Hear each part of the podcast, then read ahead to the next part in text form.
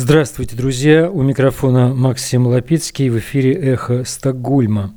Радиостанция, созданная по инициативе шведского интернет-провайдера «Банхоф», Сегодня 16 сентября, уже восьмой месяц идет агрессивная война Российской Федерации против Украины, и мы продолжаем наше вещание. В этой программе мы ретранслируем новый проект «Ару ТВ», подкаст с участием Артемия Троицкого о музыкальной и политической жизни в России на фоне кровавой, фактически проигранной войны Российской Федерации в Украине. Вашему вниманию также фрагмент из стрима правозащитника Марка Фегина с участием советника Офиса президента Украины Алексея Арестовича, где они обсуждают скандальный военно-фашистский ролик, где путинский повар, военный преступник, олигарх Евгений Пригожин вербует пушечное мясо, мясо для войны в Украине в колонии строгого режима. Но сначала поговорим немного о том, что обсуждают в Швеции ныне после прошедших выборов, где уже подала в отставку с поста премьер-министра социал-демократ Магдалена Андерсон которая правила вместе с левой коалицией с поддержкой левой партии, партии защиты среды, зелеными и центристами. Кстати, после неудачных выборов лидер партии центра Анни Лев заявила об уходе с поста лидера этой партии. Мы пока мало можем что сказать, э, как правительство будет сформировано, какое правительство его в этом правом альянсе его формирует ныне лидер умеренной коалиционной консервативной партии Ульф Кристенсен. Но понятно, например, что в вопросе помощи Украине этот альянс будет наверняка не менее, а может быть даже более решительным.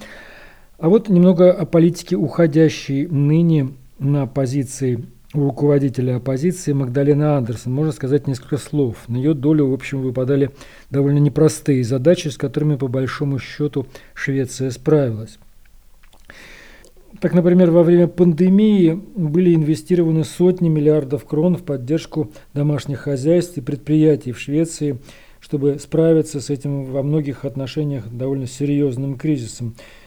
Кризисом, который Швеция, наверное, не переживала со времен Второй мировой войны. И вот теперь, когда цены на электроэнергию и бензин выросли очень резко в результате путинской энергетической войны против Европы, предпринимались и продолжают предприниматься уникальные и довольно сильные меры по поддержке, опять же, домашних хозяйств и предприятий. А после путинской агрессивной войны России против Украины Магдалина Андерсон объявила, что Швеция, как и другие страны Евросоюза, такие как Германия, теперь должна чрезвычайно увеличить финансирование своей обороны. Финансирование выросло до 2% ВВП. При ней Швеция заявила принципиально новый курс на вступление в НАТО, а также принципиальный поворот произошел в вопросах энергетики, где было заявлено о возобновлении ядерной энергетической программы в стране и о том, что будут строиться новые атомные электростанции. Вот такие повороты произошли при этом лидере, довольно резкие и, видимо, прагматичные повороты.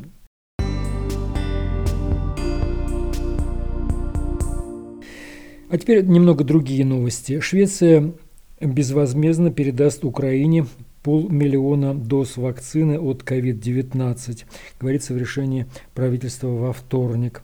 На прошлой неделе из Украины поступил запрос об этих вакцинах.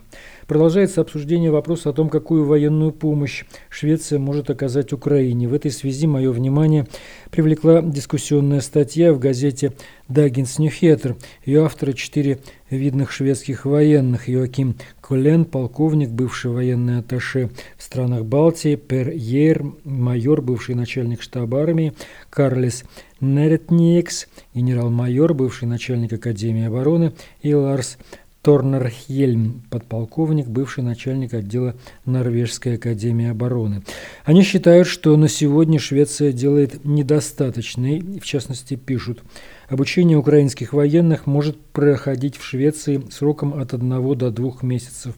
Если французы преуспели в этом во Франции, то мы должны суметь решить соответствующую задачу в Швеции. Кстати, Швеция выделила деньги на обучение украинских военных, но они обучаются не в Швеции, а в Великобритании. Продолжаем цитирование, 12 штук гаубиц «Арчер» с боезапасом и, например, 4 радарные системы «Артур» в Украине будут там полезнее, чем здесь, дома в Швеции. Если «Арчер» и «Артур» не подходят для отправки, мы должны найти другие типы оружия или системы вооружения для отправки как можно скорее, например, БМП-90, зенитные ракеты или разведывательные системы, а также инженерное оборудование, такое как мосты, мины – может способствовать защите Украины на своей территории. Чрезвычайно важно, чтобы мы как можно скорее оказали существенную поддержку Украины, пишут генералы в газете «Даггинс Ньюхеттер». В эфире «Эхо Стокгольма» мы продолжаем передачу. В нашем эфире сегодня стрим Артемия Троицкого в формате беседы с авторами подкаста «Подъё» Артемом Остапенко и Мари Говори. Стрим называется как меценат бездарности покупает патриотизм. Стрим этот, впрочем, затрагивает и другие аспекты состояния дел в проигрывающей войну России. Ну что, ребята, начинаем. Сегодня мы полчаса в эфире, может быть, чуть больше.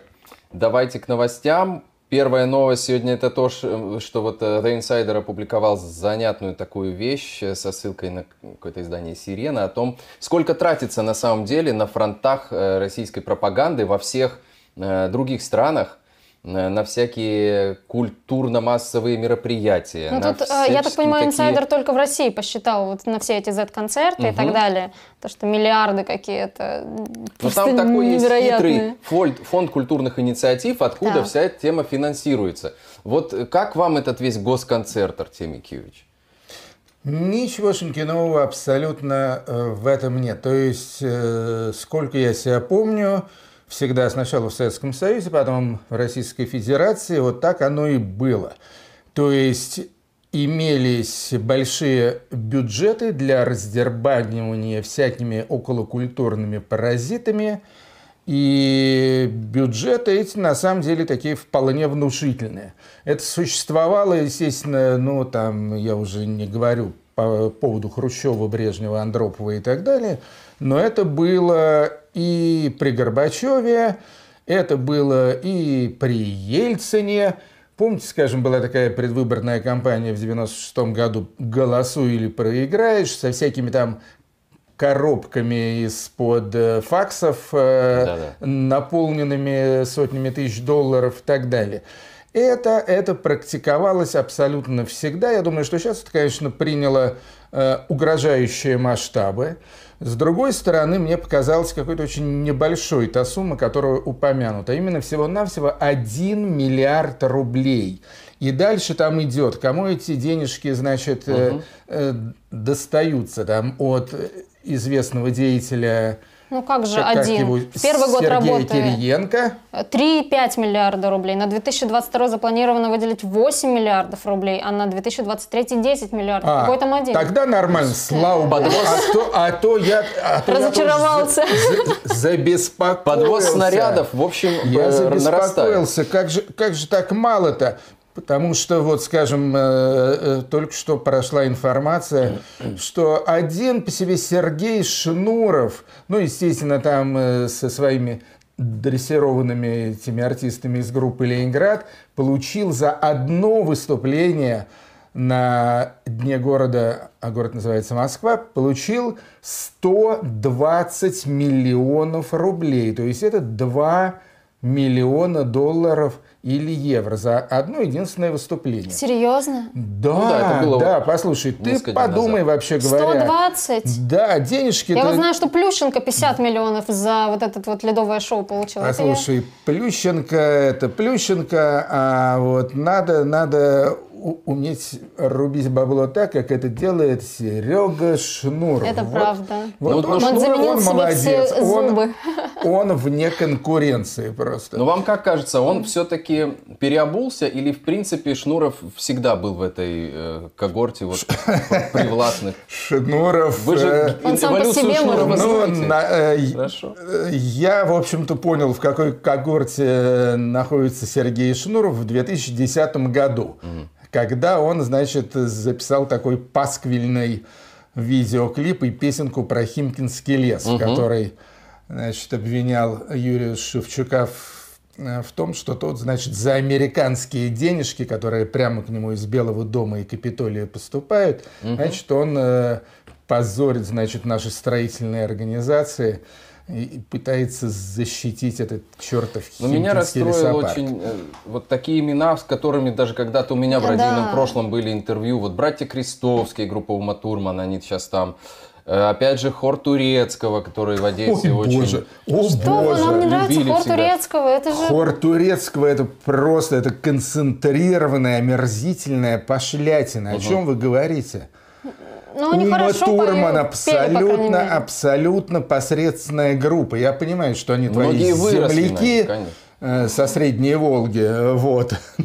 Но, но они какие-то душевные ребята меня. оказались, не знаю, это уже мое детство. Все, э, все они, все они продажные, дрессированные ребятишки. И, в общем-то, если бы среди них были люди талантливые, то вот тут вот можно было бы огорчаться угу. и обижаться на злую судьбу. Угу. Ну, Шнуров достаточно талантливый малый, он как раз один из очень немногих э, среди всех этих, этих агитаторов от культуры, э, ну, у кого хоть какие-то способности есть. А в основном это же, это же бог знает что. Скажем, был такой огромный концерт э, под названием «За победу», естественно, опять же, угу. с этой полусвастикой, угу.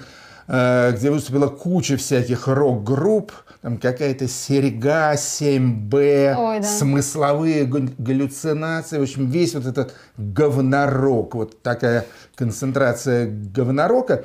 И вот э, на весь этот концерт бюджет всего-то 34 миллиона на где-то два десятка э, говнороковых групп.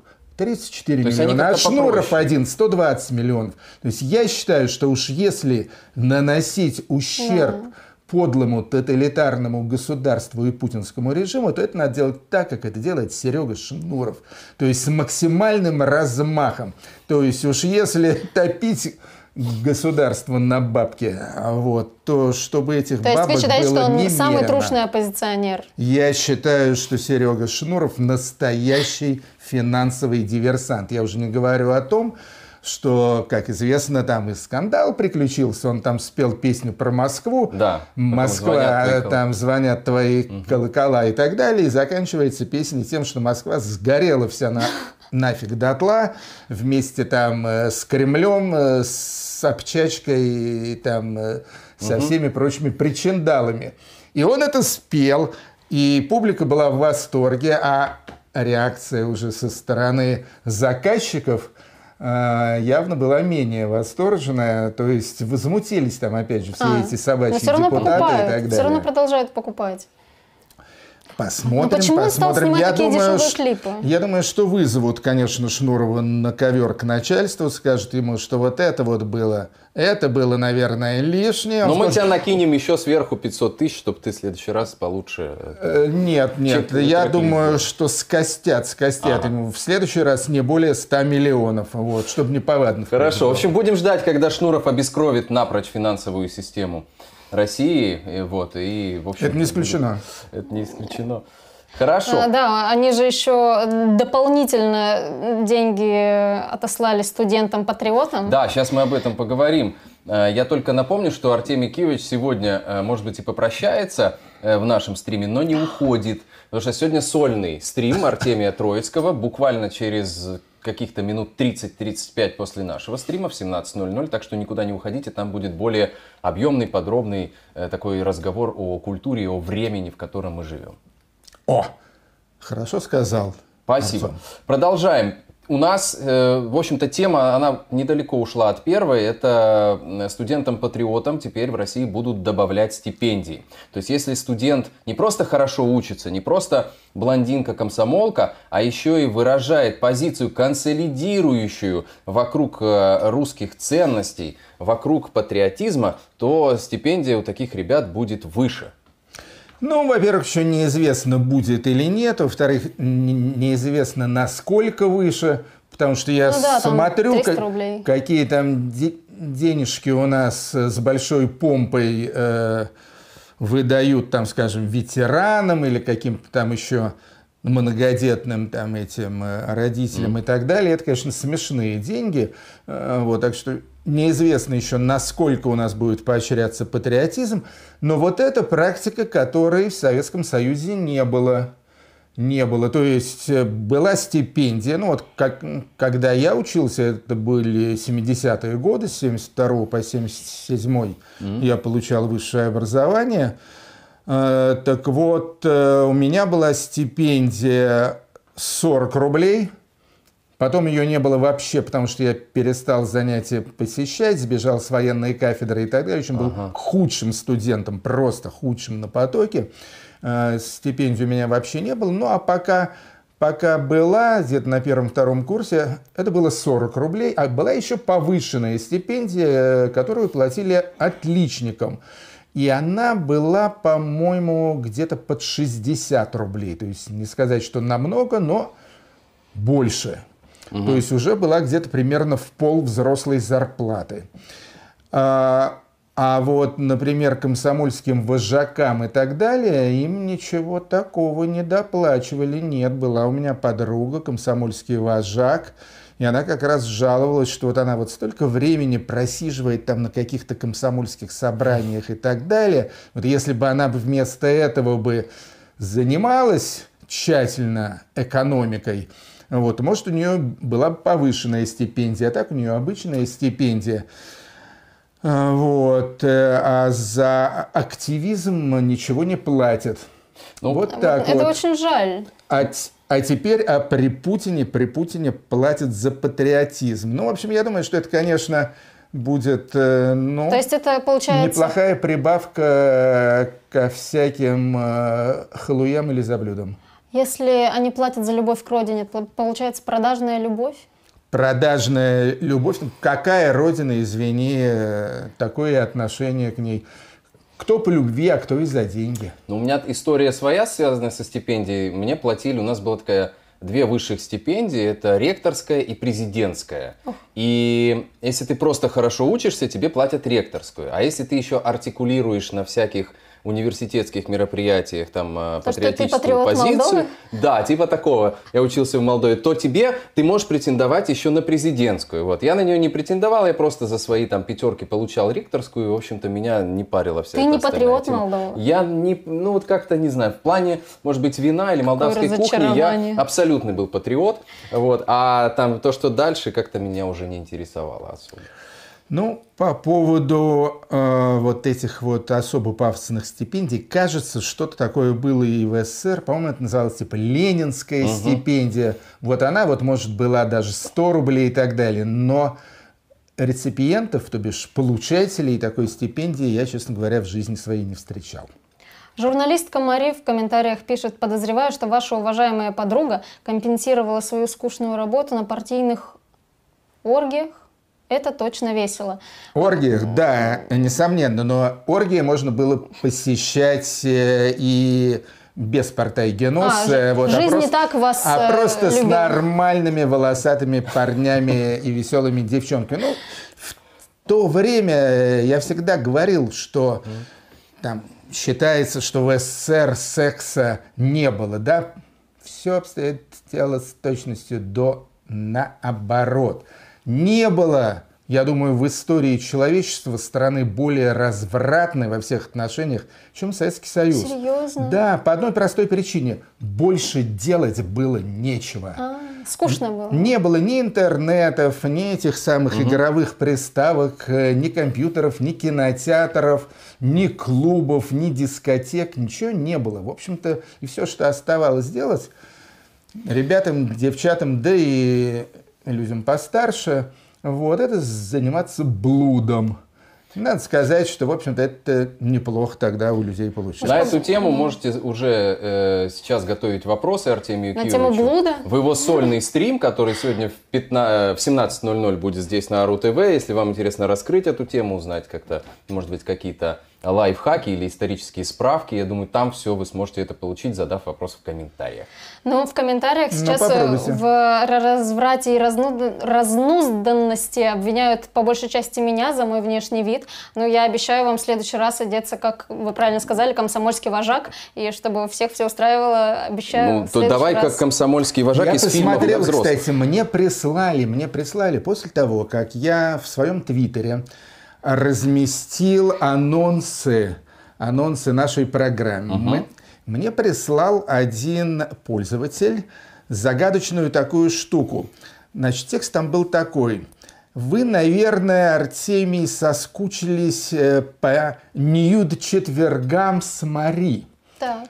Я его честно спросил, я вообще не знаю, что это такое, что вы имеете в виду, что за ньют-четверги. И вот он мне прислал подборочку, которая, О. надо сказать, мне очень понравилась. Хорошие художественные фотографии, да, с элементом эротики. Вот очень хорошо. Я, как бывший главный редактор журнала Playboy, оценил. И Если бы Спасибо. до сих пор оставался бы э, на этих позициях, Можно было бы взять пригласил бы. Ну, я это делаю скорее с, с таких бодипозитивных феминистских э, намерений, чтобы никто не стеснялся своего тела. Не надо и- оправдываться, не надо, все в порядке. Реклама уже и так прозвучала, Маша. Все, все реклама уже работает. на мой твиттер. Ты уже ничего с этим не сделаешь. Давайте к следующей теме. Э, Экватор стрима мы с вами уже пересекли. А, да, э, очень важная тема про то, такая интересная история о э, том, какой Путин жалкий и мелочный.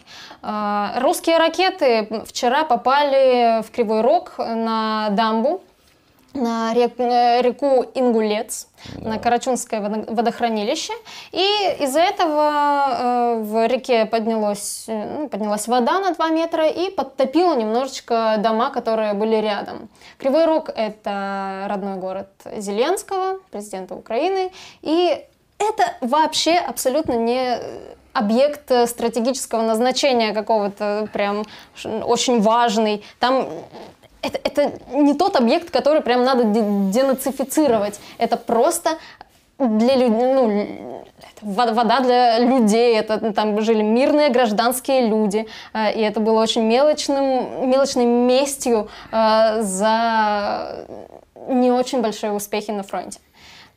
Ну, мне нечего тут совсем добавить, так что, Артемий Киевич, если есть... Ну, в общем-то, и мне тут мало что есть добавить, поскольку ситуация абсолютно очевидная. Конечно же, не могут ничего российские вояки сделать на поле боя. Бегут просто со скоростью Усейна Болта в сторону собственной границы. Э, Это позорище абсолютное. Ну, а чем это можно компенсировать с тем, чтобы порадовать, значит, местных болельщиков российских? Вот, естественно, вот что получается, там то по электростанции шарахнули, теперь вот по дамбе, в принципе, и то, и другое. То есть э, целенаправленная бомбардировка, ракетный обстрел гражданских объектов, это называется попросту военное преступление.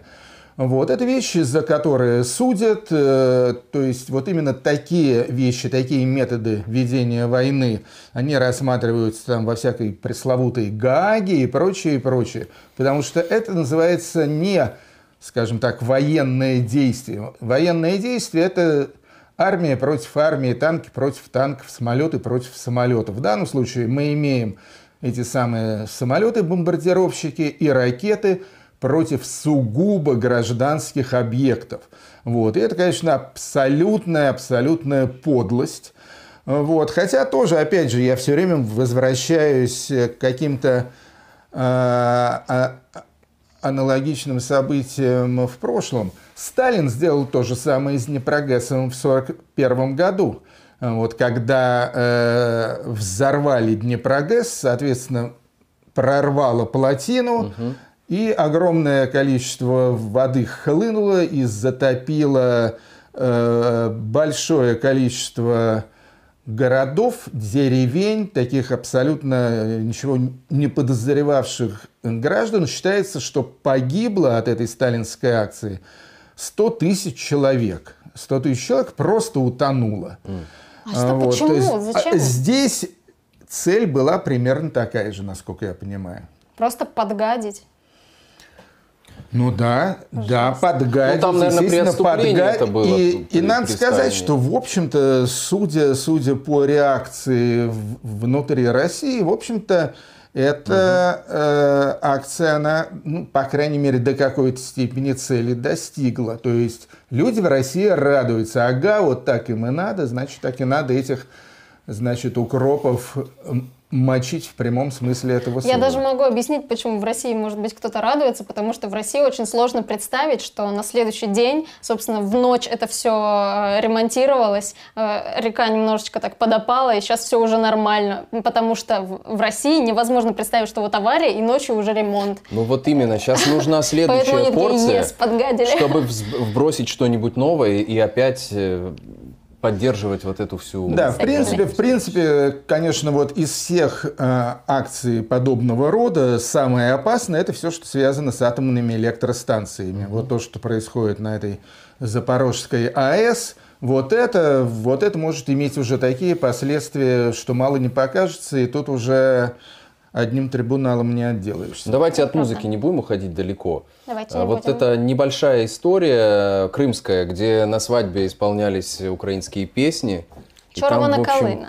Каждого забрали по отдельности. Там тещу на столько-то суток, значит, там свата на столько-то и так далее. Диджея на 10 суток. Да, ну вот такая. На 10 суток? Да, Господи. да, да, это, конечно, история, не имеющая аналогов в моей юности. Сразу могу сказать, в Советском Союзе такое было бы невозможно. Я уже не говорю о том, что песня была украинская, можно сказать, родная наша советская братская, но даже если бы в Советском Союзе запустили бы какую-нибудь песню из числа запрещенных, вот там, скажем, э, были, были некоторые такие черные списки запрещенных групп и запрещенных песен, где-то там у Pink Floyd Афганистан О. упоминался в военном контексте, где-то из-за секса или чего-то там еще такого.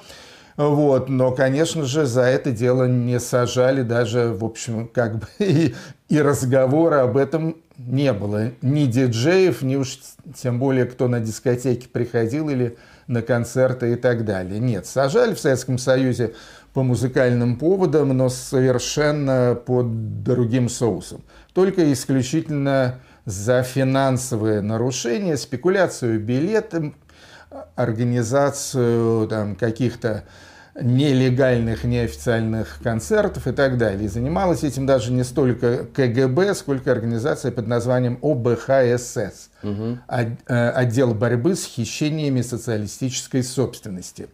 Вот, А то каким есть... боком? э, Какая связь Чего? С чем? с хищением собственности? Э, Ну, ОБХСС, они занимались, скажем так, экономическими, финансовыми преступлениями, спекуляция, форцовка и А. прочее, прочее. То есть вот я вот, скажем, тоже, ну то есть я был клиентом и КГБ, но, наверное, и ОБХСС тоже. Вот, хотя в, ВБС в ОБХСС меня, к счастью, никогда не вызывали. Идем дальше, Маша, твоя тема. Да, э, у меня прямо нечто кавкианское э, про пытки над Алексеем Навальным. Э, Это э, очень сложно э, в это поверить, если вы никогда не не жили в России, если бы я кому-то из, не знаю, э, др- другой европейской страны рассказала, не поверили бы ни в жизнь. А, Есть такая исправительная колония номер 6 в Владимирской области, и сейчас э, на данный момент Алексей Навальный сидит в ШИЗО четвертый раз подряд. И в какой-то момент ему отменили неделю назад, собственно, адвокатскую тайну. Его пригласили, сказали, вот вы теперь не можете тайно общаться с адвокатом. Вот у вас есть комната метр на метр, тут есть дверь, пластик прозрачный, решетка и пластик. И так они общались с адвокатом. И Алексей писал, что теперь это больше похоже на пантомиму, потому что невозможно. И адвокат показывал какие-то документы, которые разрешили показать Навальному. Он их видел, там кивал или что-то, чтобы что-то согласовать. И вот сейчас э, один пластик со стороны адвоката, его сделали непрозрачным, они даже не видят друг друга. То есть он находится в комнате метр на метр и э, видит только, может быть, чуть-чуть силуэт. Они очень плохо слышат друг друга, они вообще не видят. И вот, этот вот, э, вот эту щель узкую, куда можно было передать какое-то количество там документов, ее заделали, нельзя не передать, не показать. И более того, сегодня стало известно, что когда Навального выводят за чем-нибудь, а, заключенным запрещено на него смотреть. Раздается три звонка. И... Да. и ты не можешь. Ты просто не встречаешься с людьми взглядом. Я думаю, что это невозможно не только в других странах, но и вообще это до сих пор это было невозможно в наше время, потому что история вообще какая-то абсолютно средневековая.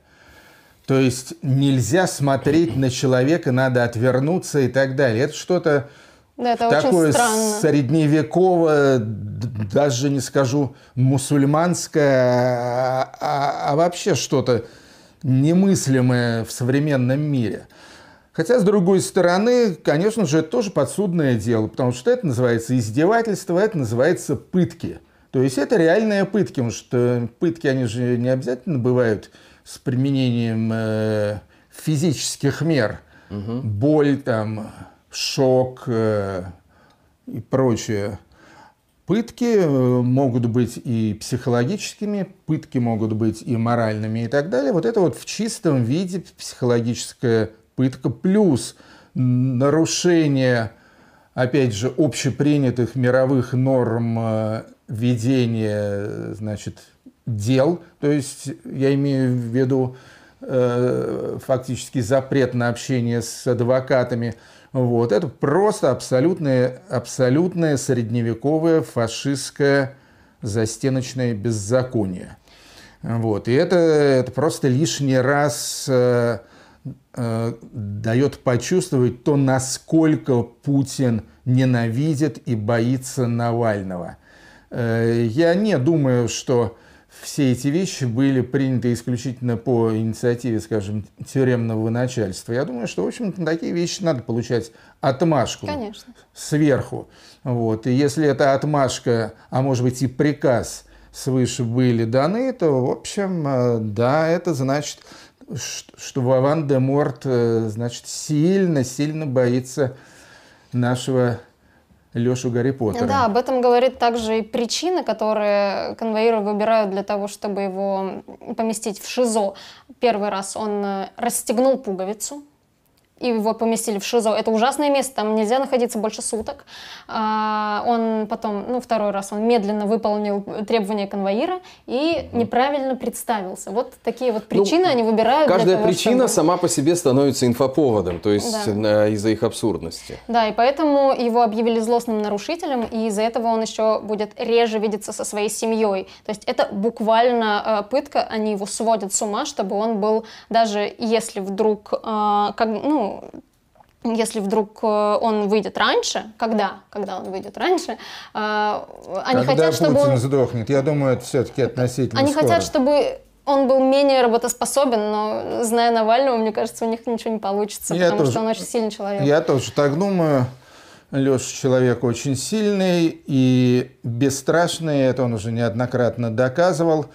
Вот, так что я думаю, что если его, не дай бог, конечно, не подломит уже чисто физически, а тут, как известно, против лома нет приема. Mm-hmm. Ну вот, я думаю, все эти меры психического воздействия и вот все эти мелкие шкодливые издевательства, конечно, они его никак не сломят. Несколько... Если у вас до сих пор есть какие-то иллюзии по поводу того, что в России можно безнаказанно э, говорить что-то против Путина, против режима, против войны, э, то нет, это вас запытают, вас э, заберут э, по любой статье, хоть там, не знаю, 228, все что угодно, но придумают, как найти на вас управу. Это не очень легко в России быть против войны, против Путина, и те люди, которые там остались и продолжают это делать, просто герои.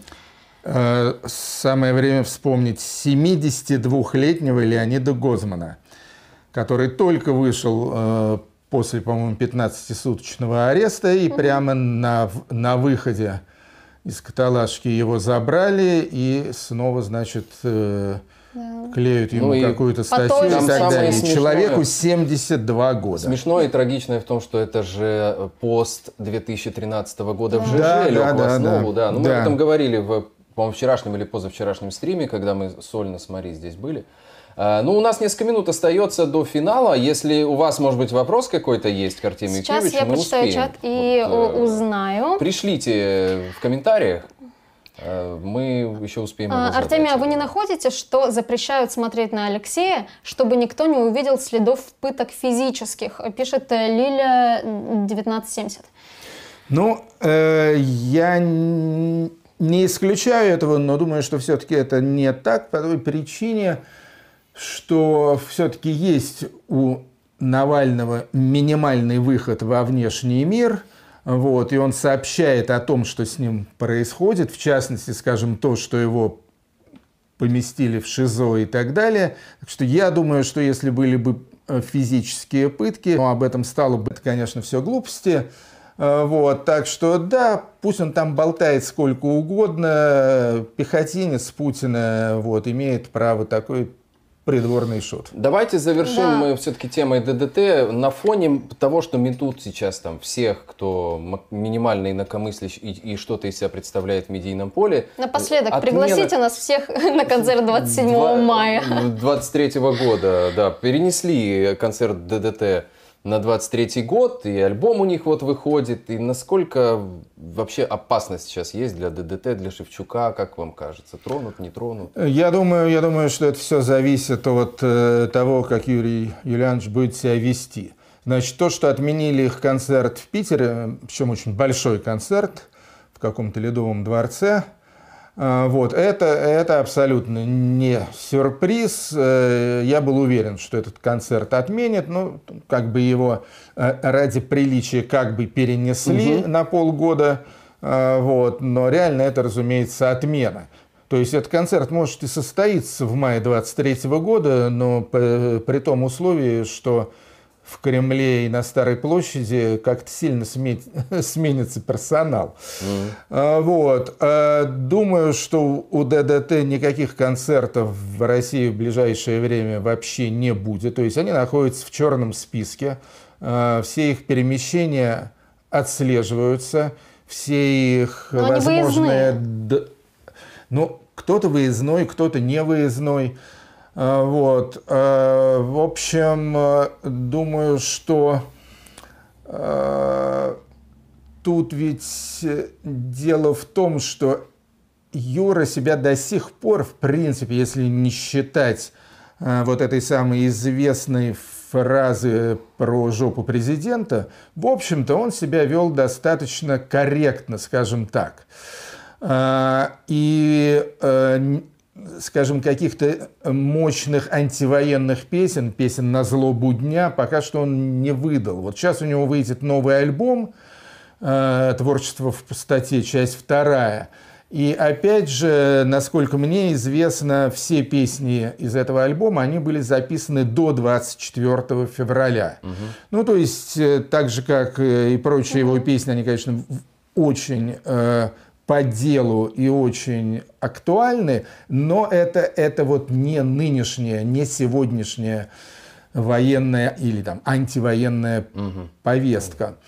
А, вот. А, поэтому вот если, если Юрий Юлианович будет себя вести э, достаточно сдержанно, а я думаю, что если он себя сдержанно ведет, то это в первую очередь потому, что он заботится о, о своих музыкантах. Вот, он сам человек отважный, э, вот, но не хочется подставлять товарищей. Вот, если как бы вот такая э, приглушенная риторика с его стороны сохранится, то я не думаю, что э, будут против него предприняты какие-то меры. Но это примерно такая же история, как с Пугачевой. Угу. Боятся. Угу. Боятся его морального авторитета, боятся его знаменитости и так далее. А, вот. Э, так что надеюсь, что э, просто как человек он будет более или менее в порядке. А вот как профессионал это тут все намного хуже, потому что выступать им не дадут. Альбом у них вот где-то уже в скором времени, где-то в конце сентября, начале октября выйдет. По идее, надо было бы ехать в гастрольный угу. тур, чтобы раскручивать этот альбом. Этого, к сожалению, сделать не удастся. И вот что в этой ситуации будет Юра предпринимать, я, честно говоря, не знаю. Но, опять же, обещаю вам, как это уже было мною сделано, э, к следующему нашему подъему я обязательно с Юрием Юлиановичем созвонюсь. Это было и, бы супер. Э, возможно, какую-нибудь интересную информацию вот именно на данную тему он мне сообщит. Отлично. Фиксируем обещание Артемия Троицкого в эфире «Подъем». Предыдущее я выполнял. Да, да, с Макаревичем все выполнено. Мы узнали много интересного, как там у Макаревича. Теперь надеемся, что и от э, Юрия Шевчука нам какой-нибудь эксклюзив перепадет. Здесь все. Мы завершаем. Спасибо всем. Подъем заканчивается, завтра будет немножко другое подъем. Да, смотрите нас еще. А, и завершить этот выпуск я бы хотела э, шуточные новости ну, у давай. сатирического издания «Бездуза». Забрать можно в Гааге. В США раскрыли подробности выдачи въездной визы Лаврову. Это был стрим АРУ ТВ, где журналист и музыкальный критик Артемий Троицкий беседовал с авторами подкаста «Подъё» Артемом Остапенко и Мари Говори. И под финал этой программы еще один небольшой фрагмент из стрима Марка Фегина с Алексеем Арестовичем, где обсуждается вброс, сделанный явно фашистующими силами в Российской Федерации, где известный командир ЧВК «Вагнер», олигарх, военный преступник Евгений Пригожин, друг Путина, повар Путина, рекрутирует пушечное мясо в колонии строгого режима. А я думаю, что ты видел видео с Пригожиным в колонии снятое. Не видел еще? Ах ты, ё-моё, где ж ты был-то? Это как говорит профессор, давайте мы в Мухасранск. Значит, сейчас мы я сейчас, пятиминутное Я сейчас включу видео. Фегина и Арестовича и посмотрю. А ты понимаешь, Давай. там опять звук может э, шибануть? Но мы отключим звук. Э, Костян отключит звук, а мы сейчас всем ставим пятиминутные видео в э, зоне Пригожина. Все на экран. Что потом все объясним.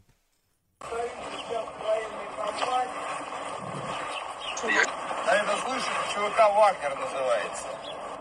Война тяжелая. На всякие там чеченские и так далее близко не похоже. Расход боеприпасов у меня приблизительно в два с половиной раза больше, чем в Сталинграде. Первый грех – это дезертирство. Никто не дает заднюю. Никто не отступает. Никто не сдается в плен. Когда вы будете обучаться, при сдаче в плен вам расскажут две гранаты, которые вы должны иметь с собой. Второй грех – это алкоголь, наркотики в зоне боевых действий. Пока полгода вы с нами, вы все время в зоне боевых действий. И третий грех – это мародерка, включая сексуальные контакты с местными женщинами, флорой, фауной, мужчинами, там, с кем угодно. Минимальный возраст, который мы берем, возраст, это 22 года. Если моложе, бумажка от ближайших родственников, что они не против. Максимальный возраст, условно, условно, это 50 лет, но если крепкий, прямо здесь на собеседовании делаем элементарные тесты, смотрим, насколько крепок, физическая форма крайне необходима. Смотрим, насколько ты крепок, и тогда принимаем решение берем.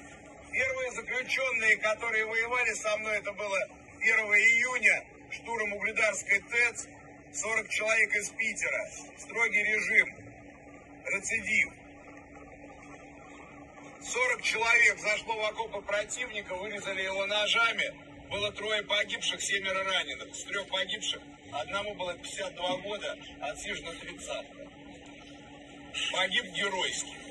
Мы внимательно относимся к тем, кто сидит по 228, исключительно исходя из того, была зависимость или нет. Если есть вопросы, оставляем за собой право, пока мы готовимся к тому, чтобы вас забрать, провести полиграф и задать вопросы, насколько человек устойчив. Мы очень аккуратно относимся к тем, кто сидит по сексуальным статьям. Но понимаем, что бывают ошибки. Кто нам нужен? Нам нужны только штурмовики. 60% моих парней штурмовики, и вы будете одними из них. От нас вы не будете отличаться ничем. Вам такое же отношение иногда еще более лояльное, чем тем, кто меня воюет по много лет. И прошли десятки войн.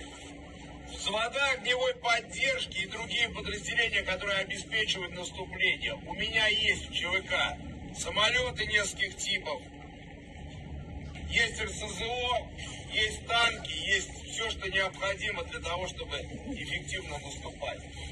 Те, кто двигается вперед, те, кто самые борзые, они выживают лучше. Те, кто дают заднюю и не понимают, что им делать, понятно, что они попадают в замес. После того, как я вам все расскажу, пройдет собеседование. Короткое время я буду на нем, потом останутся несколько человек, которые с вами в течение двух-трех часов проговорят с каждым, посмотрят в глаза, зададут несколько вопросов. Все погибшие, тела отвозятся в то место, которое вы указываете в своем завещании, родственникам или захоранивать там, где вы говорите. Всех захоранивают на аллеях героев в тех городах, где она есть. Кто не знает, где захоронить, хороним рядом с часовней ЧВК «Вагнер» в горячем ключе. Далее, через полгода, уходите домой, получив помилование. Те, кто хочет остаться с нами, остается с нами. Поэтому вариантов вернуться на зону нет никаких. Те, кто приезжает и в первый день говорит, куда-то я не туда попал, мы делаем отметку дезертир, и после этого следует расстрел. Парни, вопросы? После вопросов все в живую очередь выстраиваются на собеседование. Время на принятие решения 5 минут. Вот так вот Евгений Пригожин вербует заключенных. А дальше как повезет. Вопросы гарантии Коррупционер и доверия. военный преступник. Следующее. У вас есть кто-нибудь, кто может вас десятку срока Есть двое, кто вытаскивает. Это Аллах и Бог в деревянном ящике. Живых собираю. Но не всегда живыми возвращаю. Ну что, парни, вопросы есть? Или так все рассказал, что вообще просто? Да? Да? У нас пять минут на раздумье, пока мы там заходим. Дальше, пока здесь, решайте. Кто хочет, едет.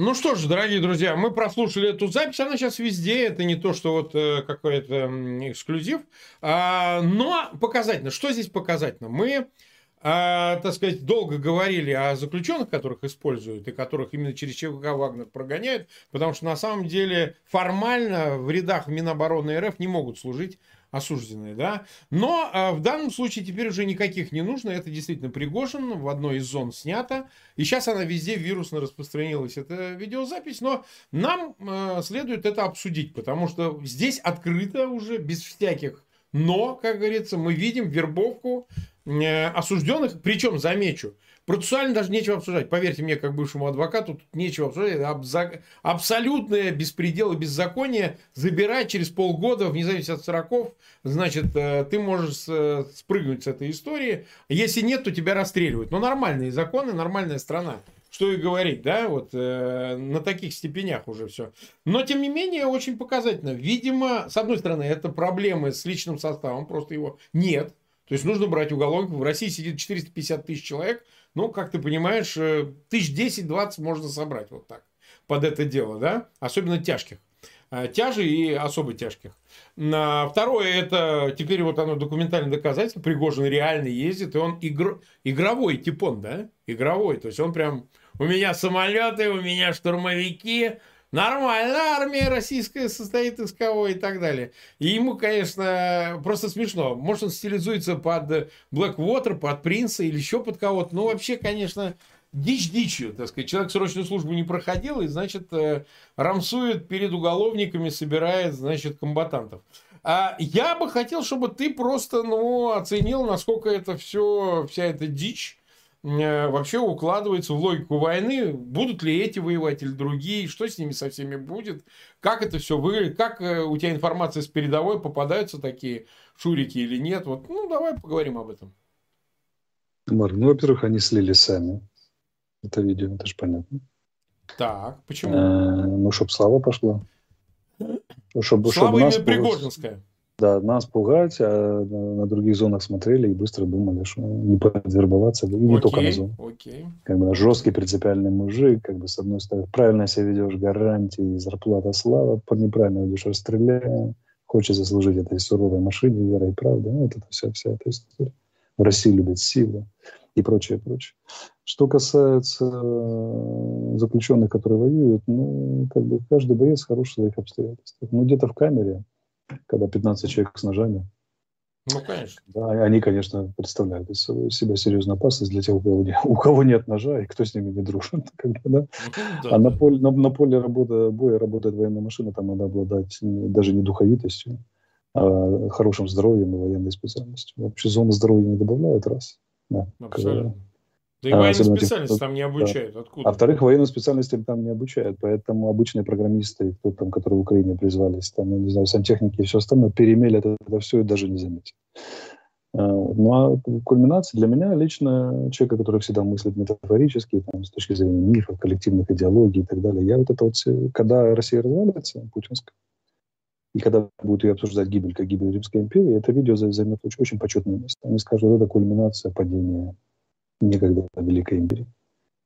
Потому что ну, более кошмарная история, чем крупнейшая ядерная держава, постоянный член Совета Безопасности ООН, который вынужден снимать, когда посылающий друга Путина снимать вот такие вот видео, ну, это, конечно, дальше никуда идти. Я вот, мне, мне стыдно за, за Россию, стыдно за русских, а не только русских, потому что я не, не желал бы им такой судьбы.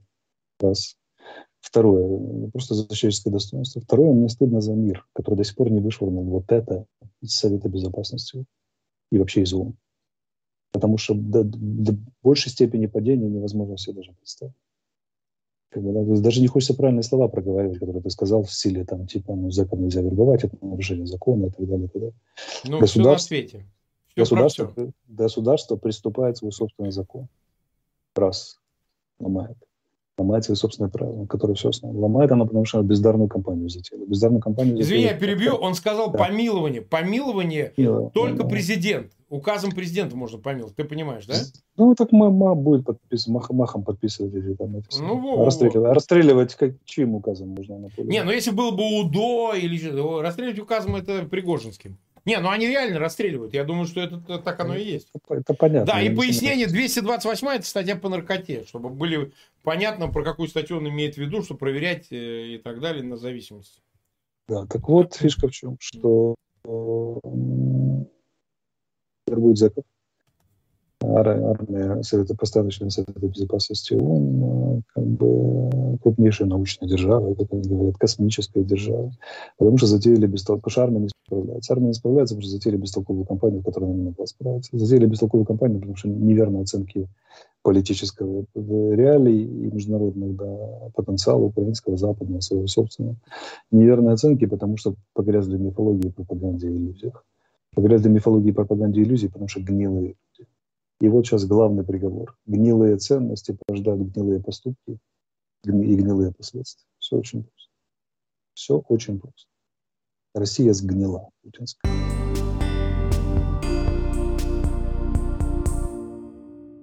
Вы слушали отрывок из стрима Марка Фейгина и Алексея Арестовича. Передача «Эхо Стокгольма» подходит к концу. Слушайте нас в интернете, в Телеграме, на платформе SoundCloud – а также по вторникам и субботам на коротких волнах в диапазоне 31 метра на частоте 9670 кГц в 10 вечера по Киеву и Москве. В этой программе обсуждалось странное выступление группы «Ленинград» в Москве на стадионе «Лужники». О сгоревшей Москве мы завершаем программу. Всего вам доброго, друзья. До встречи в наших эфирах. Ну что, мне кажется, надо про Москву спеть, да? Вы же никому не расскажете, да? Я надеюсь, все свои. Или чужие затесались?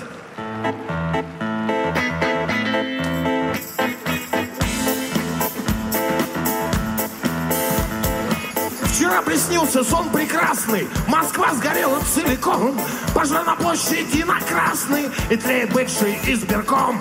Никто не выжил, все сгорели, Все пути Путин и Собчак, И у стены Кремлевской ели Горели охуенно так.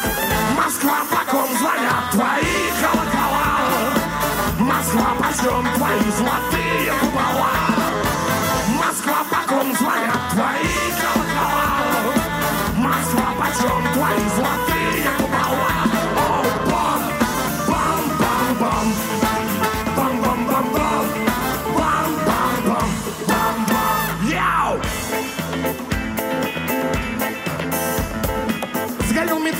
И Навальный, и будущий бывший мэр. Лужку приехал как специально, но не успел принять он мер. Горели люди на Болотной, ОМОН сгорел и все менты. А с неба дождик шел кислотный, еще для большей красоты. Москва, по ком звонят твои колокола? Москва, почем твои золотые купола?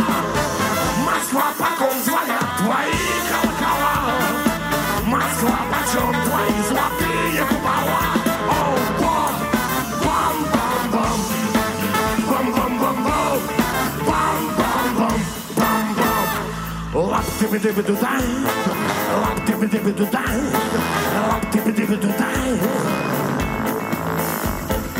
Останкино сгорело быстро, а утонуть бы не смогло. Горели замки, что на Истре, горели медленно на зло. И храм Спасителя, и бани, хачи сгорели москвичи. А дома ждали россияне, когда остынут кирпичи.